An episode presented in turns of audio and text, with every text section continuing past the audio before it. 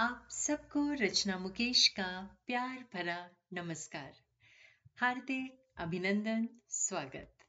आप लोगों को ये बताते हुए आज मुझे बहुत खुशी हो रही है कि हम सबका चिंतन कार्यक्रम आज चौदह महीने का हो गया है। आगे इस कार्यक्रम में आप क्या कुछ बदलाव चाहते हैं? आपके सुझावों का स्वागत है। आपके जो भी सुझाव होंगे उस पर मैं ज़रूर अमल करूँगी। हम सब लोग खुशी की तलाश में रहते हैं। हम सबको खुशी चाहिए, पर वो खुशी कैसे मिलेगी, कहाँ मिलेगी, उसको ढूँढने में लगे रहते हैं। चलिए देखते हैं खुशी कहाँ मिलेगी। एक बार की बात है, एक राजा की सवारी शहर से गुजर रही थी। राजा चारों ओर जनता को देख रहे थे। अचानक राजा ने भीड़ के बीच में एक आदमी को देखा, जो मुस्कुरा रहा था और उसके चेहरे से खुशी झलक रही थी। उस आदमी ने पुराने से कपड़े पहन रखे थे और उसके पास कुछ नहीं था। राजा सड़क पर उसके पास से गुजरे। कुछ पल उसकी ओर देखा और वहाँ से आगे निकल गए। जल्दी ही इस दृश्य को वो भूल गए। कुछ दिनों बाद राजा फिर उसी रास्ते से गुजरे। वहाँ उन्होंने वही आदमी फिर देखा और इस बार भी वो आदमी पूरी तरह खुशी और आनंद में डूबा हुआ था। अब राजा ने उसी रास्ते से रोज निकलना तय किया। ये देखने के लिए कि क्या वो आदमी फिर से उन्हें वहाँ मिलेगा। उत्सुक राजा लगभग हर दिन उस राह पर जाने लगे और हर बार वो उस आदमी को उसी मस्ती में डूबा हुआ पाते। एक दिन राजा के सब्र का बाँध टूट गया और वो उस आदमी के पास रुके और उससे पूछा, तुम हमेशा मुस्कुराते रहते हो। लगभग हर रोज मैं तुमको यहाँ देखता हूँ। ऐसा लगता है कि तुम्हारे जीवन में कोई तकलीफ़ ही नहीं है। तुम बहुत खुश हो। बिल्कुल मेरे मालिक, मैं बहुत आनंद में हूँ। उस व्यक्ति ने मुस्कुराते हुए कहा, राजा को आश्चर्य हुआ और उन्होंने फिर पूछा, तुम्हारी खुशी का कारण क्या है? क्या तुम्हारे पास अत्यधिक धन संपदा है? मेरे पास कुछ भी नहीं है, मेरे मालिक।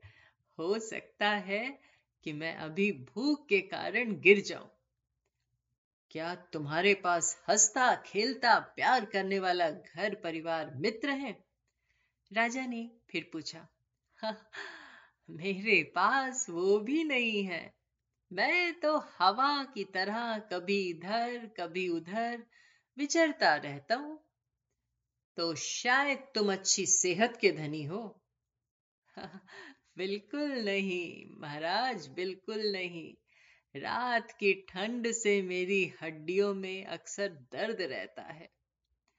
तो फिर तुम इतने आनंद में कैसे हो? मुझे बताओ। हो सकता है कि तुम्हारे आनंद का रहस्य मेरे जीवन को भी आनंदमय बना दे, क्योंकि मेरे पास सब कुछ है, लेकिन फिर भी मैं आनंदित नहीं हूँ। राजन, कुदरत कभी भी किसी को उसके सामर्थ्य से ज़्यादा तकलीफ़ नहीं देती। और ये तकलीफें हमेशा व्यक्ति की उन्नति में सहायक होती हैं। विपरीत परिस्थितियाँ व्यक्ति को हमेशा आध्यात्म के नज़दीक लाती हैं। मैं जैसा भी हूँ और मेरे साथ जो भी हो रहा है, मैं इसे कृतज्ञता और खुशी के साथ स्वीकार करता हूँ। धैर्य के साथ हर परिस्थिति को स्वीकार करने से मुझमें एक अलग स्तर की जागरूकता आ जाती है। और मैं ये समझने की कोशिश करता हूँ कि भगवान, इस परिस्थिति के माध्यम से मुझसे क्या कहना चाह रहे हैं? और मेरी उन्नति का कौन सा मार्ग खुल रहा है?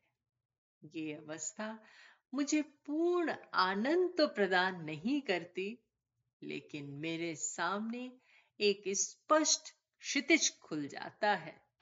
धुंध छट जाती है और एक मुक्त ज्ञान की अवस्था प्राप्त हो जाती है। दोस्तों, एक क्षण हम सब रुके। और अपने जीवन में जागरूक होकर महसूस करें कि वास्तव में इस समय हमारी समस्याएँ क्या हैं। इस समय कौन सी चुनौतियाँ हमारे सामने हैं और इस समय हम स्वयं को किन परिस्थितियों में रख पा रहे हैं। अपनी आँखें बंद करें और समझें कि जीवन हमको क्या बताने की कोशिश कर रहा है और हमको किस दिशा में आगे बढ़ना है? ध्यान करें और अपने अंदर की आवाज़ सुने। हमारा जीवन हमारे लिए एक खुली किताब की तरह हो जाएगा। चिंतन ज़रूर करिएगा। खुशी आपको ज़रूर मिलेगी। आप सबका दिन शुभ एवं मंगलमय हो।